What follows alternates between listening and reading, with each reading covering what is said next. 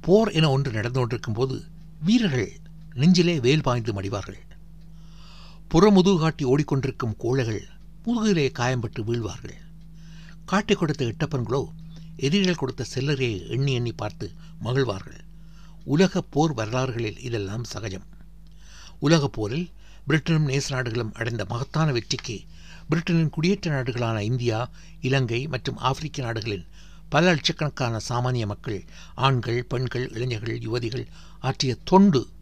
எந்தவிதமான பிரதிபலனும் எதிர்பார்க்காமல் செய்த தியாகங்கள் வார்த்தைகளால் விவரிக்க முடியாதவை. இப்படியான வீர நங்கைகள் ஒருத்தான் இந்திய முஸ்லிம் நங்கை நூருன்சா கான். ரஷ்ய தலைநகர் மாஸ்கோவில் ஆயிரத்தி தொள்ளாயிரத்தி பதினாலு ஜனவரி முதல் தேதி நூறு பிறந்தார். தந்தையார் இனாயத் கான் ஒரு இசைக்கலைஞர் ஒரு மௌலவி. அமெரிக்காவில் ராமகிருஷ்ண ஆசிரமத்தில் அவரை காதலித்து கரம் பற்றினார் ஒரு அமெரிக்க பெண். ஒரே ரே பேக்கர். திருமணத்தின் பின் ஆமினா பேகம் என்று தன் பெயரை மாற்றிக்கொண்டார் நூரிசா பிறந்ததைத் தொடர்ந்து இனாயத்தின் குடும்பம் இங்கிலாந்துக்கு இடம்பெயர்ந்தது. அது முதலா முதலாவது உலகப்போர் வெடித்த காலம். பிரிட்டனில் வெளிநாட்டவர்கள் அனைவரும் கண்காணிக்கப்பட்டார்கள். இந்திய சார்பு கருத்துக்கள் கொண்டிருந்த இனாயத்தின் பாடு திண்டாட்டமாய் போனது. மீண்டும் மூட்ட முடிச்சுகளோடு பிரெஞ்சு தன்னர் பாரிஸில் போய் இறங்கினார். ஆயிரத்தி தொள்ளாயிரத்தி நாற்பதாம் ஆண்டு ஹிட்லரின் நாசி அரசாங்கம் பிரெஞ்சு அரசாங்க நாட்டை கைப்பற்றியது. இளம்பெண் நூறுன்சாவின் வாழ்க்கை பயணம் ஓட்டம் தடைப்பட்டு திடீரென நின்றது. இதற்கிடையே இந்தியாவுக்கு போயிருந்த வேளையில் நூறுன்சாவின் தந்தை இந்தியாவில் காலமானார். விதவை தாயரையும் மற்ற பிள்ளைகளையும் காக்கும் பொறுப்பு பதிமூன்று வயதான நூறுன்சாவின் தலையில் விழுந்தது. தனக்கென வாழாமல் பிறருக்கு உதவி செய்யும் நோக்கத்தோடு வாழ்ந்த நூறுன்சாவை பற்றி பலரும் கவனித்து பேச ஆரம்பித்தார்கள். அடக்கப்பட்ட மக்களான தன் தந்தையின் உறவர்கள் மீது இந்தியர்கள் மீது அவளுக்கு ஒரு தனி பாசம் இருந்தது. இந்தியாவுக்கு சுதந்திரம் வழங்கப்பட வேண்டும் என்ற குரல்களை நூறுன்சா ஆதரிக்க தொடங்கினாள். இந்திய உபகண்டத்தில் பிரிட்டிஷ் குடியேற்றவாத முடிவுக்கு வர வேண்டும் என்று பாடுபட்ட இந்திய சுதந்திர போராட்ட வீரர் மகாத்மா காந்திஜியினால் நூலின்சா மிகவும் கவரப்பட்டாள். லண்டனில் பிரிட்டிஷ் விமானப்படைக்கு ஆட்சேர்ப்பு நடந்த காலம் அது. போர்க்கால பிரதமர் என்று புகழப்பட்ட sir Winston Churchill special operations executive SOE விசேஷ நடவடிக்கை குழு என்று பெயரிட்டு ஒற்றர் படை ஒன்றை தயாரித்தார்.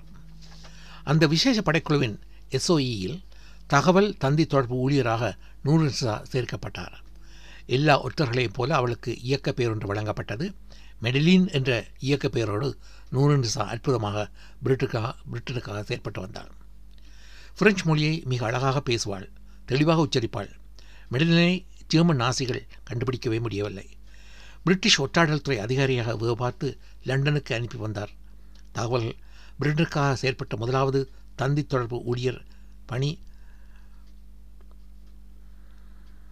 முள்ளில் நடப்பது போன்றது என்பதை நூரில்சா உணர்ந்தார். பிரான்ஸை அடிமைப்படுத்தி வைத்திருந்த ஹிட்லரின் நாசி படைகளை எதிர்த்து பிரெஞ்சு விடுதலை போராளிகள் நடத்திய போராட்டத்திற்கு ரகசிய உதவி வழங்குவதற்காகவே சர் வின்சென்ட் சேர்ச்சில் அவர்களின் இந்த எஸ்ஓஇ விசேஷ குழுவை பிரிட்டன் பிரான்சுக்கு அனுப்பி வைத்தது. பிரான்சில் இயங்கி வந்த விடுதலை போராளிகளின் ரகசிய குழுவின் பெயர் புரோஸ்பா என்பதாகும். பிரிட்டனால் பிரான்சுக்கு அனுப்பப்பட்ட முதலாவது பெண் தகவல் தொடர்பு ஊழியர் வயர்லெஸ் ஆபரேட்டர் மெடிலின் பிரான்சின் லேமான்ஸ் என்ற நகரில் போய் இறங்கினாள். பிரஸ்ப இயக்க விடுதலை போராளிகளை சந்திப்பதற்காக நூரன்சா லீமான்ஸ் தலைநகர் பாரிஸுக்கு பயணமானார். லீமான்ஸில் இருந்து தலைநகர் பாரிஸுக்கு பயணமானாள். பாரிஸில் நூறுசா செயற்பட ஆரம்பித்த ஒரு சில தினங்களில் ஹிட்லர் நாசிகள் புரஸ்ப விடுதலை போராட்ட வீரர்கள் உயர்மட்டத்தினர் பெரும்பாலானோரை மடக்கி பிடித்தார்கள். அவர்களின் ரகசிய உபகரணங்கள் வாயிலஸ் சாதனங்கள் அனைத்தையும் பறிமுதல் செய்தார்கள்.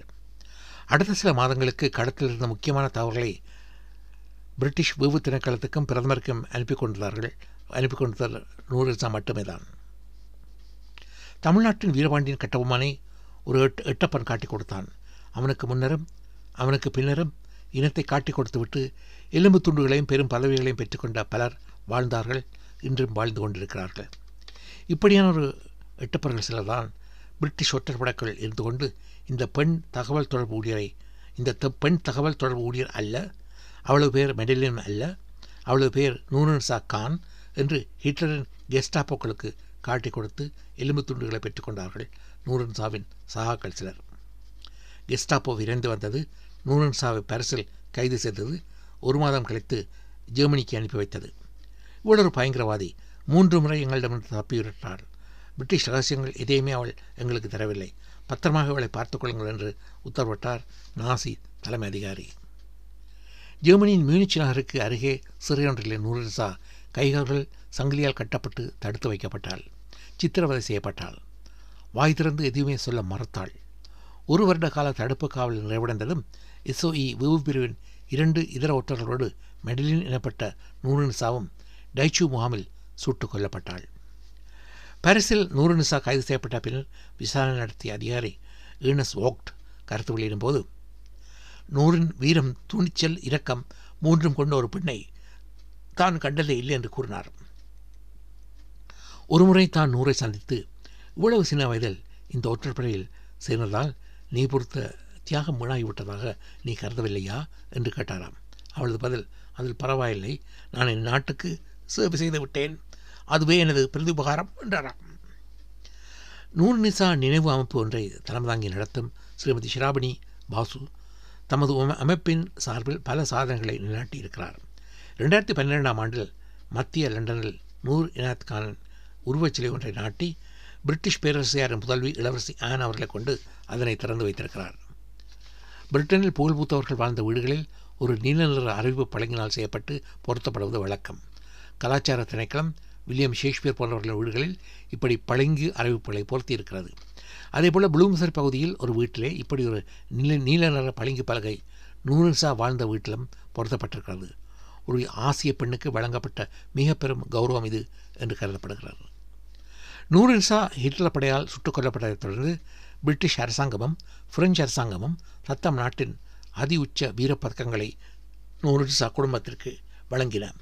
பிரிட்டனின் ஜார்ஜ் கிராஸ் பக் பதக்கம் ஆயிரத்தி தொள்ளாயிரத்தி நாற்பத்தி ஆறாம் ஆண்டிலும் பிரெஞ்சு நாட்டின் ஒய்ஸ் தி குவ வீரப்பதக்கம் ஆயிரத்தி தொள்ளாயிரத்தி நாற்பத்தி ஒன்பதிலும் வழங்கப்பட்டன.